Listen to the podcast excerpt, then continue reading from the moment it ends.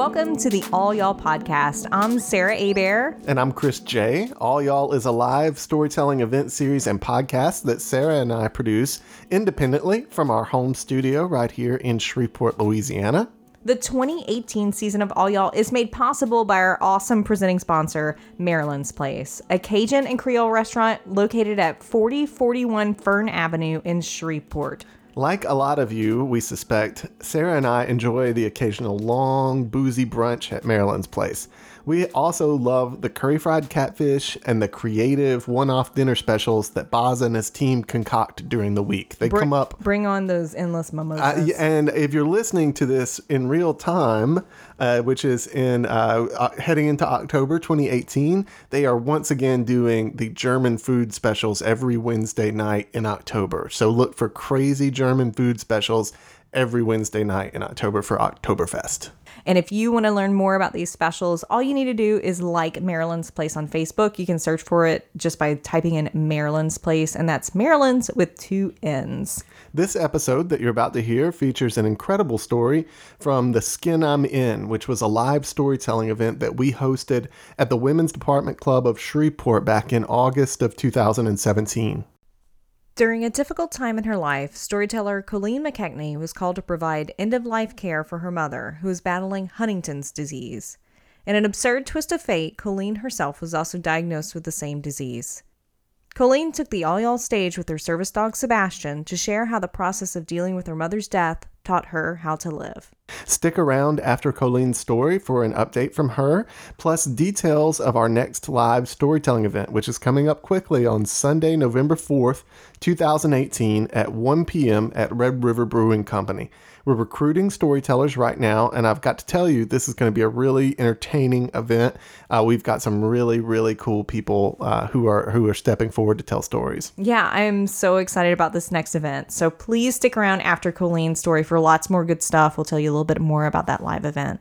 And finally, here's Coleen McKechnie's story we're calling A Colorful Dying Leaf. And please bear with me because this is not my jam at, at all. I wanted to tell a story last year but couldn't. I saw Chris and Sarah at the Highland Parade and could barely say hello without bursting into tears. My current reality is full of heavy shit. I spent the last nine months of my mother's life with her as her full time caregiver, losing her to Huntington's disease. Tonight, I'm dipping my toe in the pool of tomorrow, hoping that this experience helps me move forward. What would you give to know the meaning of life, to have an undeniable sense of purpose, to not feel insignificant, to know the meaning of be here now? I've been gifted all these things, but the price was steep. I had to lose my mother. I had to watch a disease devour her, one brain cell at a time. And I had to take ownership of that same disease. The town I currently live in is my mother's hometown. I went to kindergarten there. My kindergarten teacher was my mom's best friend, so she let me take the attendance card to the office every day by myself, my ponytail rocking back and forth. Who knows where I'd be today if I hadn't been plucked out of that perfect little storyline and tossed into a few others.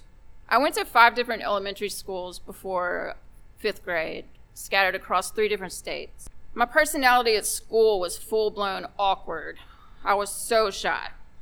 I'd been the new kid often enough that by middle school I just wanted to melt into the background. And then hormones hit. Kids were mean to me when I put on weight. The world felt dimmer and unfair. Nothing felt easy anymore. All through high school, on my bedroom shelves, I had a shard of glass taped to a piece of paper with the word suicide question mark written in marker. I don't remember my parents saying anything to me about it, but I was so depressed and numb, most of my high school years were a blur. I do remember the embarrassment of showing up to class with bruised knuckles, from punching the porcelain bathtub in fits of rage, usually in response to my mom's unpredictable mood swings. She would start arguments, and I just didn't know how to process all that. Somehow I survived high school. I zoomed through college at LSUS, focused on art classes, and got a fine arts degree. I was officially a graphic designer. I moved away to Louisville, Kentucky, mostly to become gay in a faraway land. it's the truth. That's where I started my mental health journey. When my girlfriend asked me, What's wrong with you? I was cycling through moods that were common to me but foreign to her. When I moved back to Shreveport, because that did not work out, uh, I, I worked for some of Shreveport's best designers Michael Williams, Jim Huckabee, and Jay Bowen. I was 24, 25, and I had billboard designs all the way to Dallas, uh, on the interstate to Dallas. I had won a gold Addy. I was on a roll, but the market here was a little slow. So when I got laid off, I knew it was time to jump again, but where to? I thought about California and Austin, Texas. At 28, with no job lined up, I moved to Austin. I got an interview with the ad agency and was hired on the spot. And six months later, I interviewed with a government agency, the Texas Lottery. If I ditched the fancy ad agency, I could buy my first house at 29, so I did.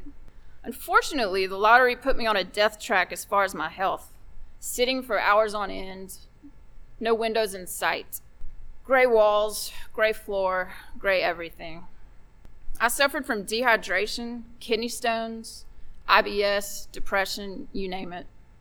I was spending all my disposable income on coping mechanisms, trying to fill my emotional voids. I was paying $25 a month for a gym membership I never even used. And I remember sitting there thinking one day, it'll take something as big as cancer to change my life to the degree that I start taking care of myself. I had a therapist, I had a psychiatrist. On my first visit, my psychiatrist asked me if I was suicidal. I said yes.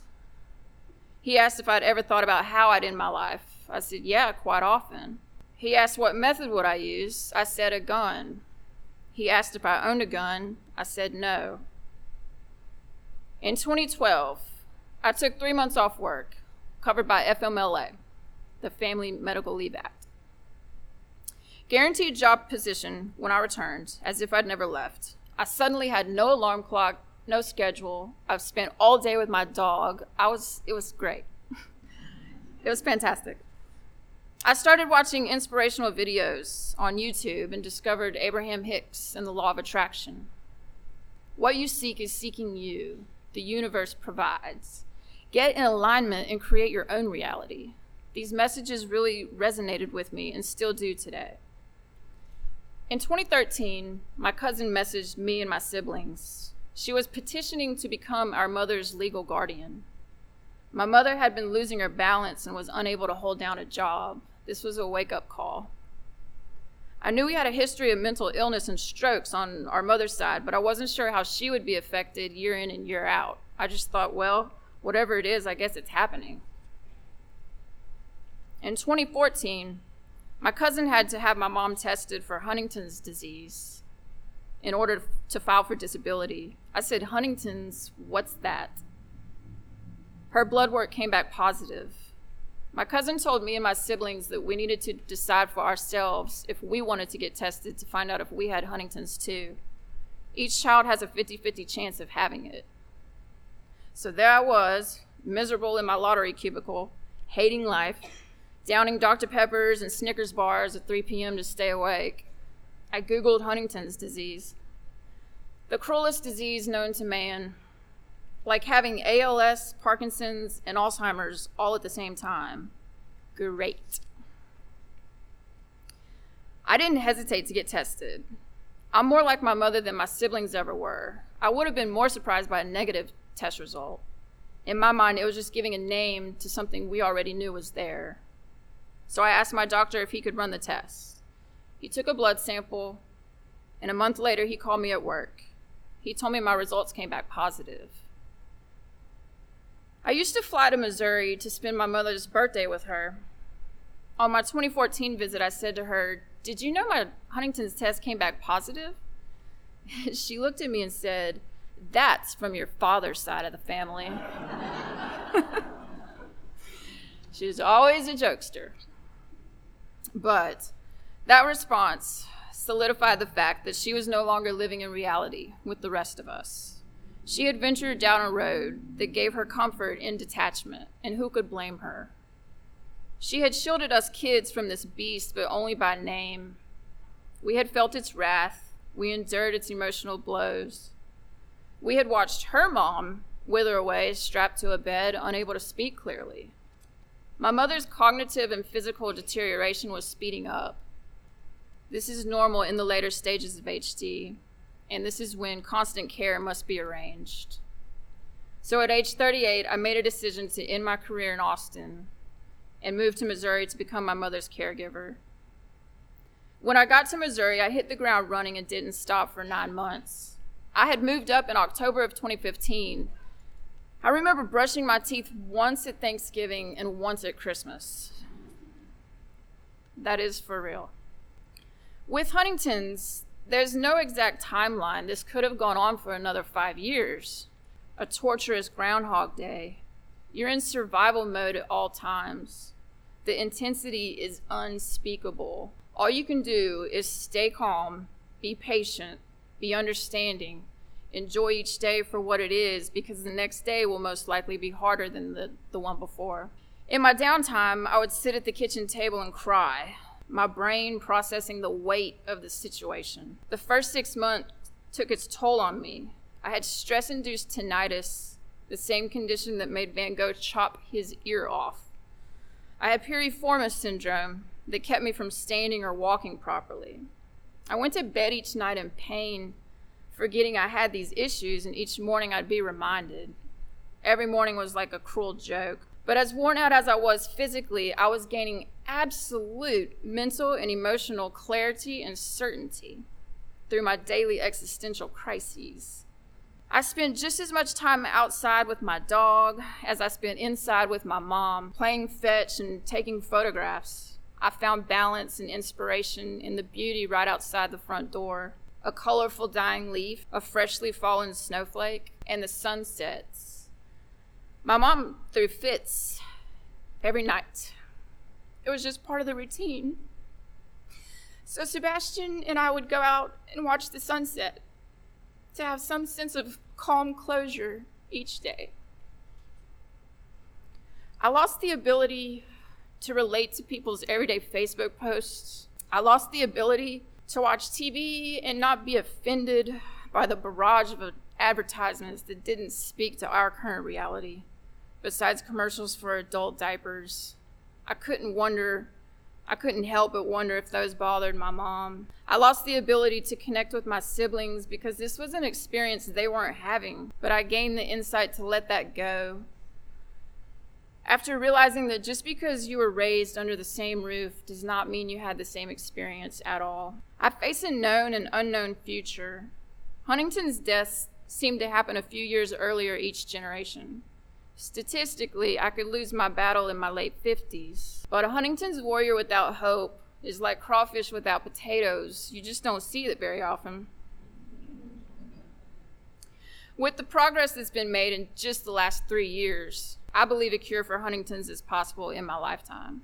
I've stared my own death in the face, and I'm a better person because of it. Although my fate is sealed one way or another, I'm happy, I'm peaceful, I'm lonely, but I'm not depressed. And for the first time since middle school, I am not suicidal.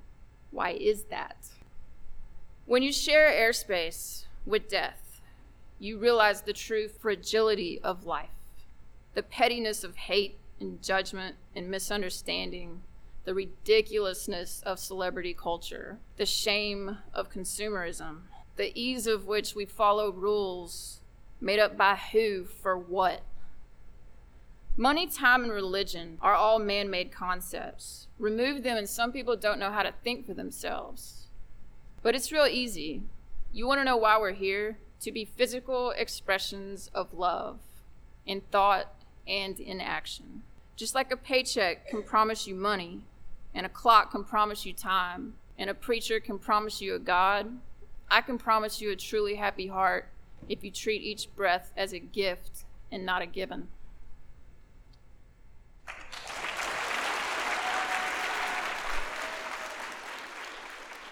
That was Coleen McKechnie, recorded live on stage at the Women's Department Club of Shreveport in August of 2017. We recently sat down with Coleen for an update on her life with Huntington's disease and her recent move back to Shreveport. But before we hear that interview, we want to thank another one of our sponsors, Williams Creative Group. Williams Creative Group is a marketing and public relations firm located here in Shreveport. If you or your company have ever had trouble telling your story, maybe you could benefit from their help. It's a noisy, clutter filled world out there these days. Visit WilliamsCreativeGroup.com to learn how they can help your business cut through all of that noise and connect customers in meaningful ways. Here's our interview with the one and only Coleen McKechnie. Stick around afterwards for news about the next All Y'all live storytelling event coming up on November 4th, 2018 at Red River Brewing Company.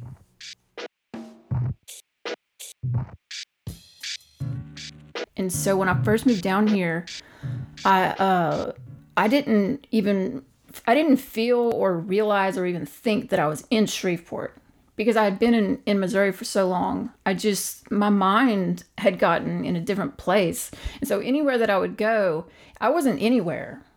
I was just in me. You know, the location did not matter at all to me anyway. It wasn't until I left the house to go eat with my brother. And I was like, whoa, this is really weird. Like, I don't realize I'm in Shreveport until I get out of the house and I'm I I'm in Shreveport. But I still wasn't acclimated to it. So it's taken me that was February. This is September. It's taken me that long to kind of be normal. You mentioned in your story that you sometimes would like forget that you had these like physical ailments when you were Oh, taking care of your mom. Yeah. Yeah. So that kind of reminds me of that in the sense that like you kind of forget where you are. Like I really admire the fact that you can kind of get lost oh, in your oh, brain. I, girl, since day one. yeah, I've always been that that that person or that kid, you know, back then that was just like the one that's tries out for softball and then gets hit in the face because I was like looking at the grass, you know, like looking at the flowers and like I've always been in my own world and and there's I just make no no excuses like I love it. do you do you forget that you have Huntington's? Does that ever I happen? I do. I do. I totally do. Like I think about it. I don't think about it all the time because that means I'm, I'm not forgetting it. But I think about it sometimes, like while I'm driving, or or you know, or if I think about things like this that are going to be focused around it or on it, I'm like, oh yeah. Like if I if I step away from the computer, from the emails, from the updates and all that, it doesn't exist. It and that's cool because that kind of takes me back to who I was before I knew about it. I wonder, you know, if you now could go all the way back in time and talk to Coleen, like right when you got your Huntington's diagnosis. Yes. What would you What would you tell that Coleen? Uh, enjoy the ride because it's going to get bumpy. But my whole life has been bumpy. You know, I was gonna say the the perspective. Oh man, I was ten when we were getting ready to go to church, and uh, you know the hustle bustle and everything. And uh, I remember I got dressed, and my mom was trying to get my little sister ready, and and just all of a sudden, like I I I was like I become aw- aware of heaven and hell, like the length of them, and I had a problem with that. Like that day, I just I sat down on my bed and I kind of started crying, and my mom, you know, she's rushing trying to get everyone ready, and she was like, "What is wrong with you?" And I was like, "You mean like like when when you go to heaven?" It lasts forever? Like it never stops? She said, yeah. And I was like, and the same for like Satan down below, wherever below is. She was like, yeah, that's the way it is. Okay, let's get ready. And I just remember bursting into tears and I was like, I don't want to go to either of those. Like, that sounds horrible. horrible. and so 10 years old, and I'm like, I don't want to do this, you know? And, and just, uh, what is that headspace? Because I still remember that headspace as an adult. Like I, I wasn't okay with that. And so I didn't know what I was doing at the time. I still went to church for the next eight years or whatever. But uh, when you come out of all that and you put it all together and you're like this little bundle of things is what makes me me. I love all of the situations, all of the experiences. I love them. If there's someone listening to this and they're like, you know, I have Huntington's, or someone I know has Huntington's, is there something that you want to tell them or? Well, it, I mean, you can't make it go away. Okay. It's only going to get worse.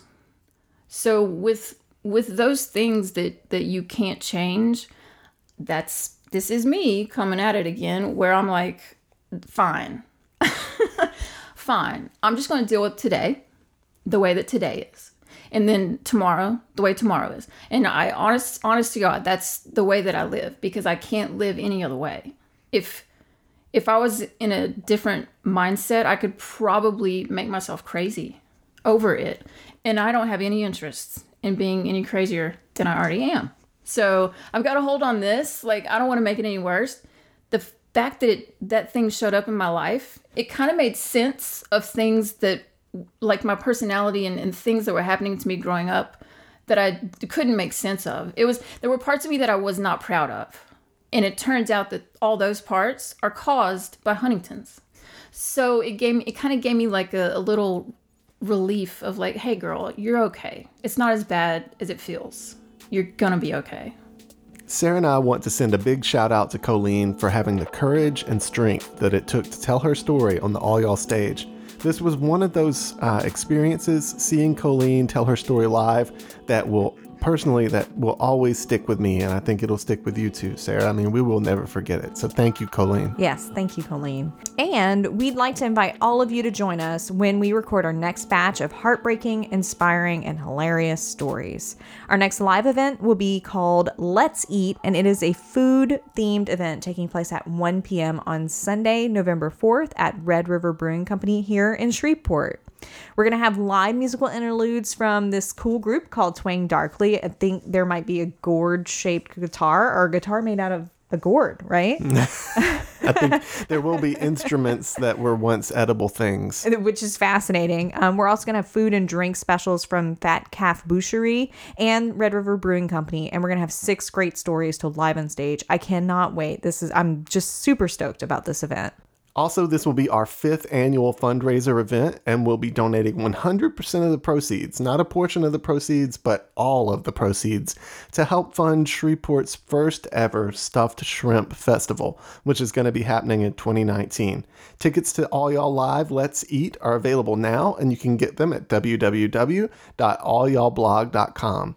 Please consider purchasing tickets in advance. They're just $15 each and RSVPing to our Facebook event to help us get the word out about this uh, wonderful event we've got coming up. And just by the chance that you think you might want to tell a story at All Y'all Live Let's Eat, please reach out and let us know. Like you listening right now, we will work with you to tell your story live on stage at our next event. There are only one or two storyteller spaces left and they're filling up quickly. You can message us via the All Y'all Facebook page or call our storyteller hotline. And that number is 318 582 0665. Again, that's 318 582 0665 or you can even send us an email at hello at allyallblog.com and either chris or i will be in touch with you shortly about your story Thanks for listening. And if you enjoyed this podcast, please consider sharing it with your friends on social media. It helps so much more than you know. or play it for your dog while you're at work Or you could play it for your cats or your uh, Madagascar hissing cockroaches, your neighbors. You could play it for your parakeet that's trying to learn the English language. You could teach it to say all y'all. Oh my gosh, yeah, absolutely. that would be really cool. Uh, you could we could one day possibly feature your bird as an all y'all storyteller. thanks for listening everyone. This is our 55th episode which is amazing. We really appreciate all y'all